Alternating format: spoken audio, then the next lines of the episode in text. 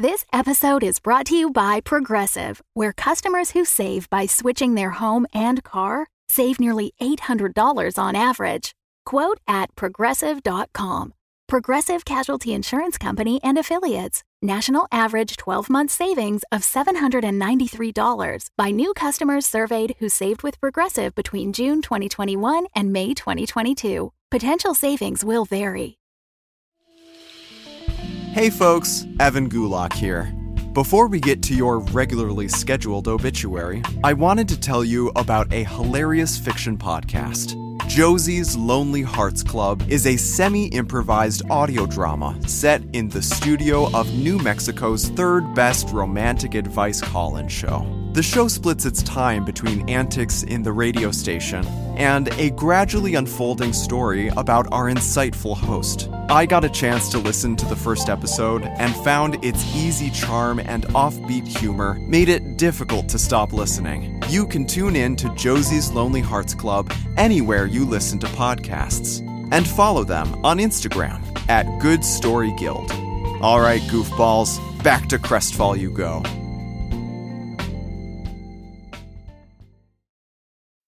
Greetings. I am the modestly handsome obituary writer of this fetching town of Crestfall, Idaho, and this is Death by Dying.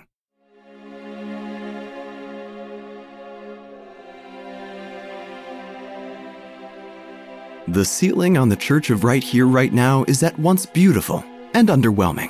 A disturbingly handsome Albanian man arrived in town with a vision. He would paint a neo futurist depiction of the Great Flood using monochrome pastels. When you look up from the pews, you are mesmerized by the swirling, raging waters, animals scattered in every direction. On the edges of the painting are fishermen casting lines, hoping to catch something to take home for Sunday dinner. It was meant to be a commentary on something, but no one is quite sure on what. But alas, the disturbingly handsome Albanian man never finished his work. He fell in love, you see, with the incredibly wealthy Lady Yolanda Wickersham, and the two skipped town together. And so he left without ever having drawn the ark. So, it's just sort of a bunch of drowning animals, I suppose. But it feels like a metaphor for something bigger a stormy sea and some animals that are having a bad day. Pastor Jeff was having a bad day, and it was last week that he came before the devout churchgoers to tell them all about it.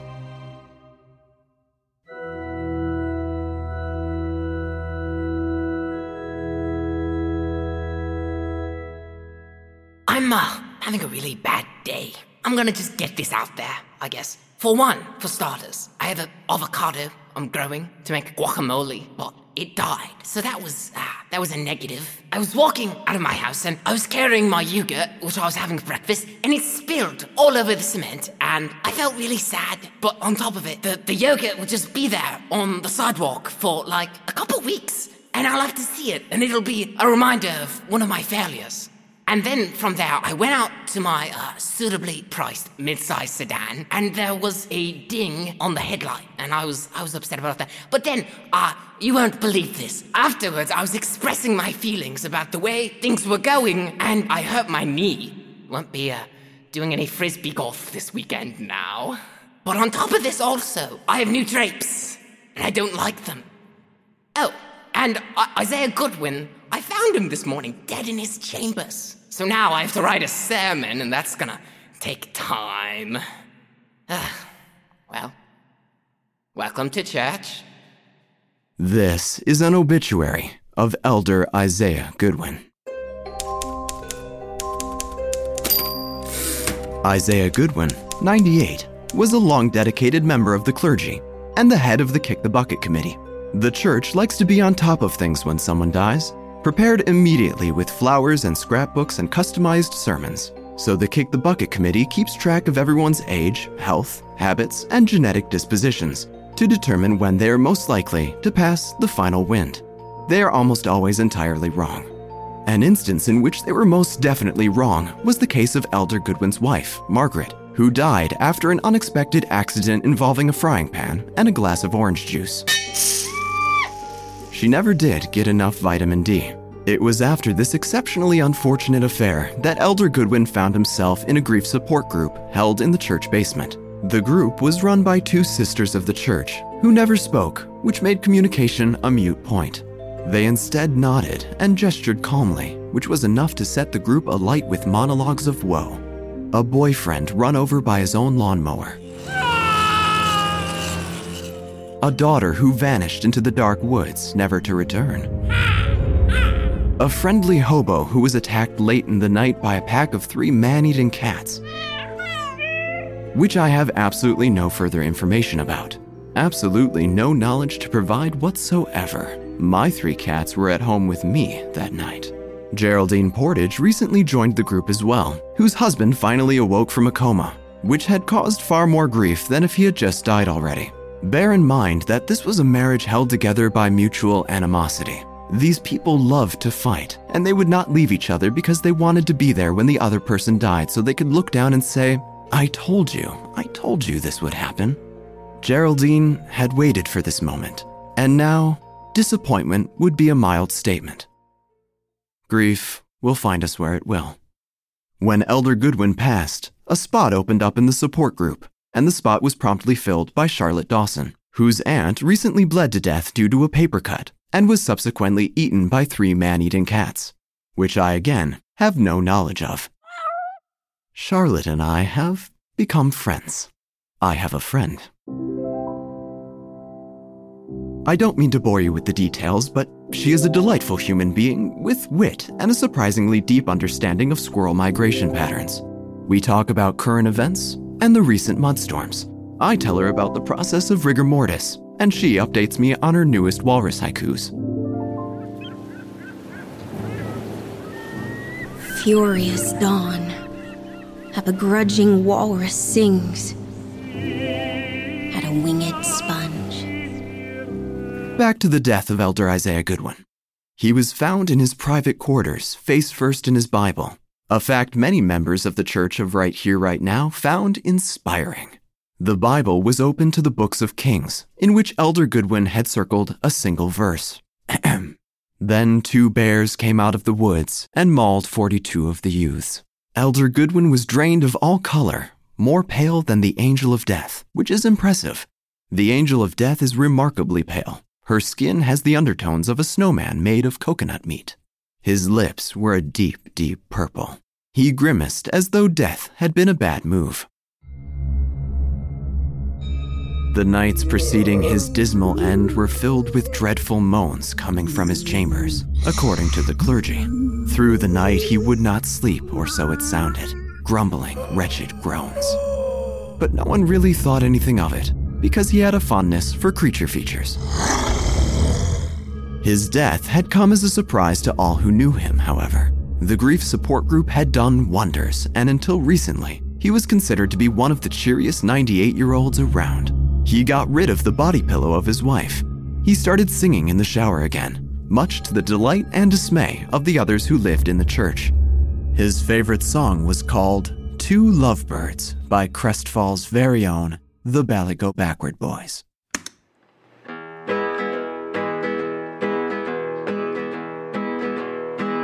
I'm looking for a girl. He's looking for a girl. A girl is just for me. A girl is just for him. And we'll live happily until the day we die. And become worm food just to love birds. Just to love birds. Yes, we'll be food for the birds. Cause we were eaten by worms. There are no words when you've been eaten by worms. And subsequently by birds. But everything changed when Elder Goodwin left the support group. His youthful sprightliness withered, his muscles ached, his ankles clicked when he walked. I decided to pay the grief support group a visit. The church basement is cavernous. It smells as though bananas used to be there, but no longer are. There was a single light as I entered the room, and the rest of the room receded into utter darkness. Within the haloed bubble of light sat 10 members, each with a story to tell. At the front of the group were the two silent nuns. They were wearing habits that perfectly blended in with the stretching darkness behind them, so they appeared to be merely two floating heads. They turned to me simultaneously as I entered the room, and they smiled peacefully. I was struck immediately by the upbeat attitude of the group. The voices of the members were practically giggly. I don't throw the word giggly around like some midlife crisis poet trying to find himself in the mountains with a flock of sheep. Giggly is serious business. Everyone spoke of their traumatic experiences like they were talking about something funny that had happened to them at the grocery store. Even Charlotte seemed as though she didn't have a care in the world. You know, every time I close my eyes, I just see the face of my aunt's cold, lifeless corpse. so weird, right? Only one person in the group was genuinely upset, on the verge of tears, as she spoke of her boyfriend's troubling lawnmower accident. Can I just have a chance to speak? Oh my god. He always loved mowing the grass. He almost loved it too much. It was kind of weird. Honestly, he spent more time on his lawn than with me. The nuns reached out their hands to the girl and dismissed the rest of the group with a soft nod. The girl gravitated towards them, taking their hands, and the sisters guided her into the dark recesses of the room. I called after them. Excuse me, where are you taking her? The silent nuns turned to me and had this to say.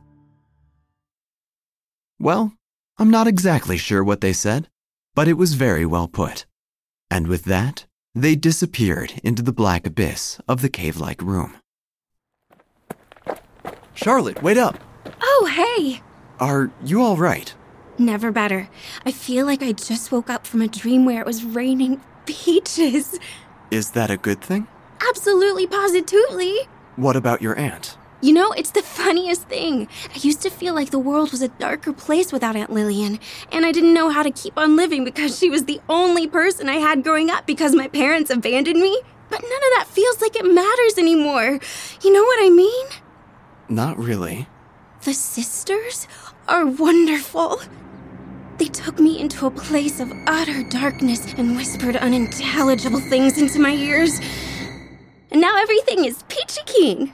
You have a weird thing about peaches. Any hoozle, I'll catch you later, all right?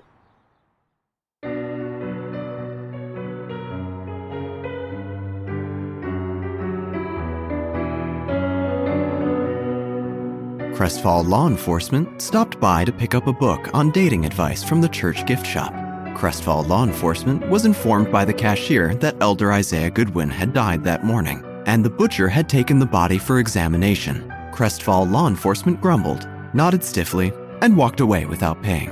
Meanwhile, the butcher has been running a tight ship ever since he took over the duties of town coroner. He blocked the entrance of Elder Goodwin's private quarters with masking tape because he couldn't find any crime scene tape. He wouldn't let anyone in, not even yours truly, the obituary writer, who certainly should have first dibs on a crime scene. He took Elder Goodwin to the back of his butcher shop and got to work, slicing and dicing. He sniffed every organ and took notes. He licked Elder Goodwin's lips and spat on the floor. Ugh. Ugh, poison. Ugh, gross. It has a lemony aftertaste, but still, it's poison. Ugh. A deacon poisoned at the age of 98. There was only one person to talk about this matter with our dear friend, Pastor Jeff.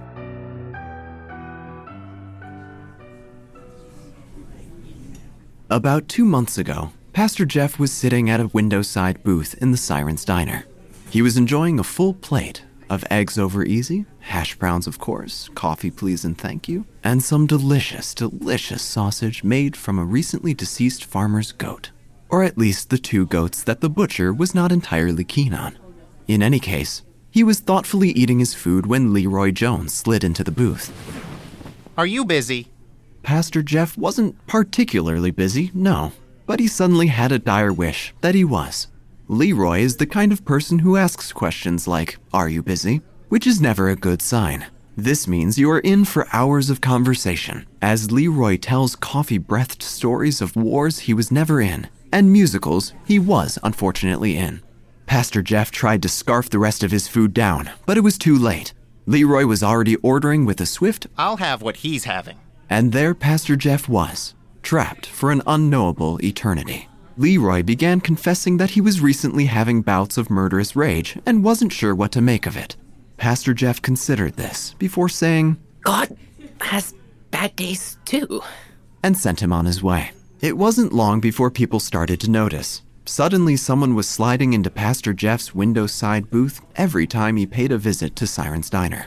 And in this way, the diner booth became a confessional booth. Eating food while confessing your sins to a pastor? What could be better? The pastor, of course, did not think so. The anonymity was gone. All their troubles and sins had a face now. He knew that Susan Collick, the local florist, hit a possum with her car on the way into work and felt nothing. He knew that Jonathan Jackson had cheated on his wife, who was sitting in the back of the cafe, sipping on some orange juice while he talked to Pastor Jeff. But then, maybe people just didn't care anymore. They needed to own their feelings, let them hang out in the open, free from hidden guilt and secret judgment. I spotted Pastor Jeff and slid into the booth. Are you busy? Not again. I have some dismal news, Pastor. I already know, my dear boy. You finally killed someone, haven't you? I'm not confessing right now. Oh, right. I wanted to tell you. Wait, do people really think that about me? Slip of the tongue. Ha! I meant you finally grilled for someone. I heard you're quite the chef. Elder Goodwin was poisoned. So you have killed someone. What? No, this this isn't about me. I have reason to believe Elder Goodwin may have been murdered by someone in the church. They would have needed access to his private quarters. It may be a lengthy search, but I think we can crack this. Oh, it was those twin nuns. They're creepy as hell. Isn't that blasphemous to say? Not when it's true. I'd put my secret stash of gold on it. It's those nuns. I'm not even sure where they came from. I didn't hire them. I think they came from the basement one day. Thank you, Pastor. Wait, Pastor? I, I have a quick question. Of course. Why do you return to this booth if you know people are going to continue confessing to you? Golly. This. This is my booth. One doesn't just abandon one's booth. And I love eggs. And with that, I made my leave. It would be difficult to argue with that kind of logic. And now, the condolences.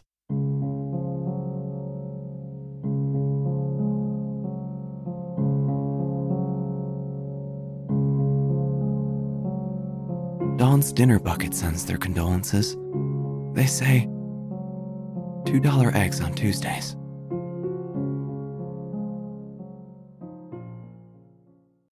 Charlotte, the friend I now have, is staying in the apartment above her Aunt Lillian's bookshop. It is filled with cheap dollar store romance novels, including, but not exclusively, classic titles such as The Enchantment of the Second Balcony, A Ballad for Lukewarm Hearts, and who could forget Unwanted Fragrances by Janet Meriwether. I would add these to my reading list later. I needed to know more information about the sisters. Charlotte, how are you feeling? So gosh darn dandy, it's actually bonkers. I just realized none of my childhood dreams came true. And then I stubbed my toe a little bit ago and it kind of tickled. Oh, and this morning I started to feel like I was going to cry, but then I just started laughing hysterically instead, and it was great. When is the last time you had a negative emotion about anything? Anything at all? Negative emotions? Who needs negative emotions, silly? You're silly. Am I being silly? We're both silly. It's settled. I need you to think, Charlotte, please. Was it when you started going to the support group? Oh, right.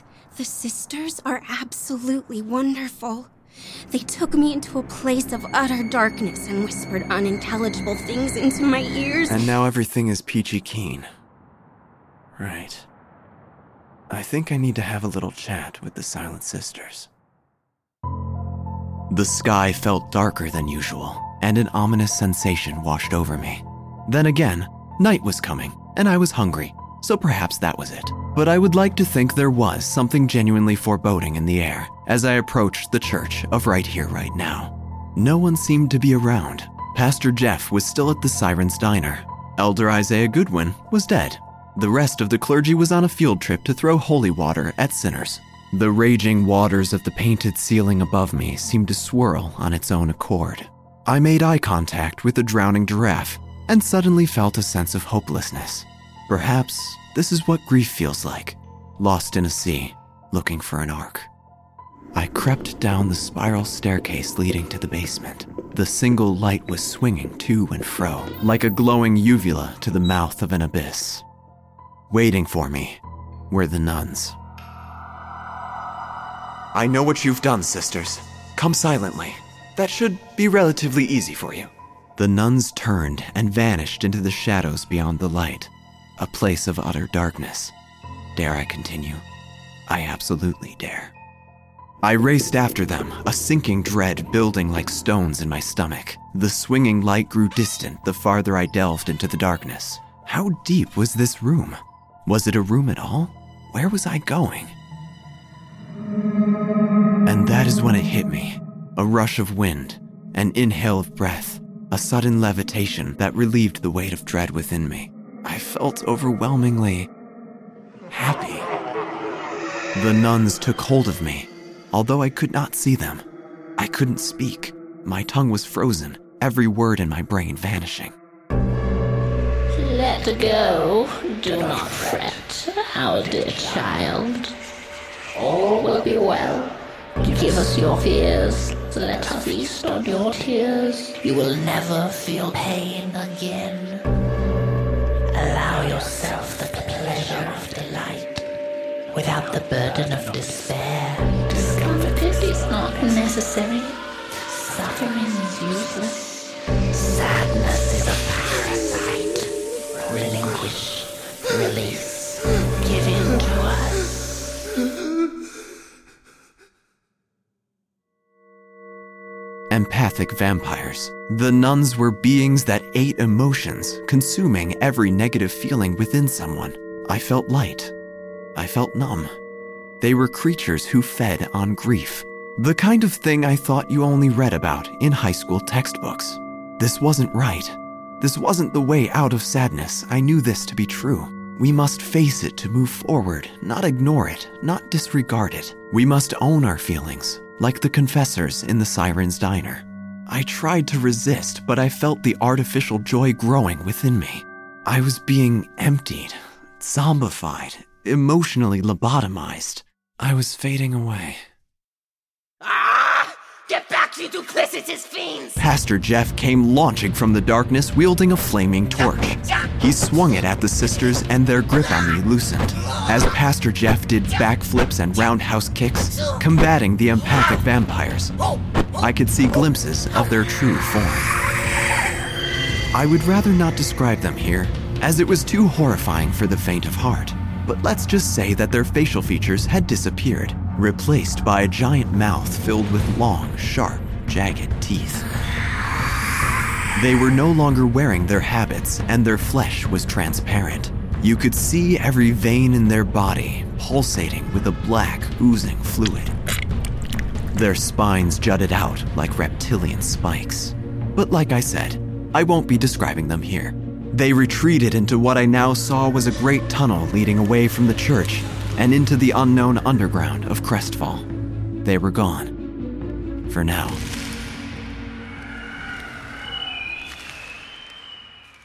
Pastor, thank you. Anytime, my sugar biscuit. How did you know I was in trouble? Oh, my dear boy. All you need to know is this I kick ass for the Lord.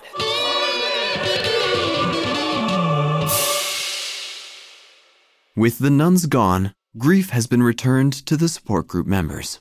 They aren't happy, but they are themselves again, and given time, they will be happy once more. Why would you do this? Charlotte? For once, I didn't feel so lost. I didn't have to think about my aunt. I didn't have to feel alone with my sadness. And now it's all back. But it wasn't real. You weren't happy because you found happiness. It was fake. At least it was something. You need this grief right now. You will get through it. I just wish there was a third option. You write about death, OW.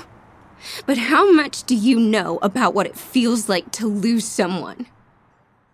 I opened my mouth to say something, but nothing came out.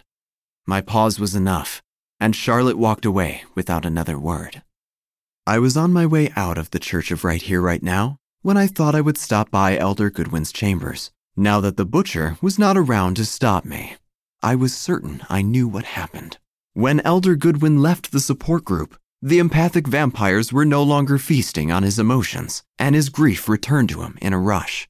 Instead of turning for help, he poisoned himself, burdened too greatly by the memory of loss.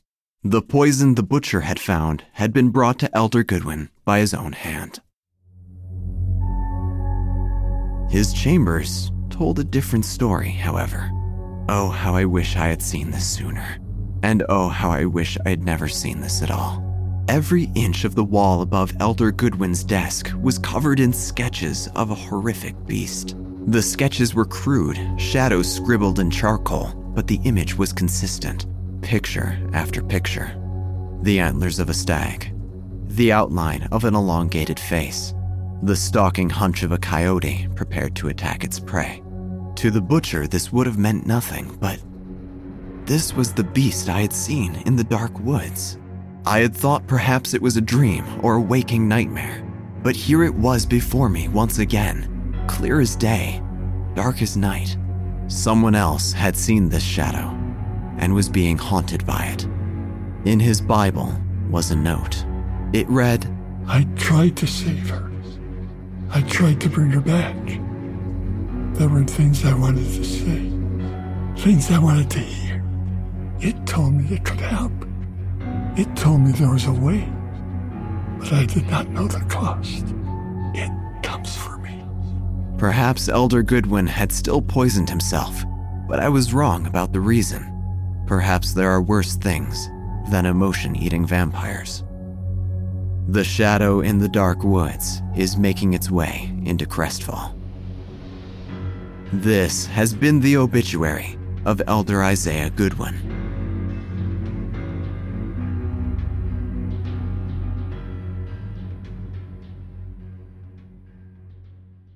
This has been Death by Dying. Written and directed by Evan Gulak. Produced by Nico Gerentis. Featuring the voices of Evan Gulak as the obituary writer and the button eyed raven, Angela Morris as Charlotte, Joshua Jordan as Pastor Jeff, Headley Knights as the Silent Nuns, Nico Gerentis as Leroy Jones and the Butcher. Martha Mapes as the girl whose boyfriend got run over by a lawnmower, and Donald Gulak as Elder Isaiah Goodwin. Music composed by Nicholas Gasparini, Stephen O'Brien, Kevin MacLeod, and Nico Gerentis. Two Lovebirds, written and performed by Evan Gulak, featuring Noah Baldwin on guitar. Sound effects courtesy of freesound.org. Creative producer and script editor Joshua Jordan, recording engineer and casting director Nico Gerentis. If any of you duplicitous listeners would like to send their condolences, comments, hopes, fears, or dreams, you can contact the obituary writer personally at theobituarywriter at gmail.com or follow on Facebook, Instagram, and Twitter at Death by Dying Pod. And remember, when you are having a bad day, swinging a giant flaming torch around is almost a guaranteed solution.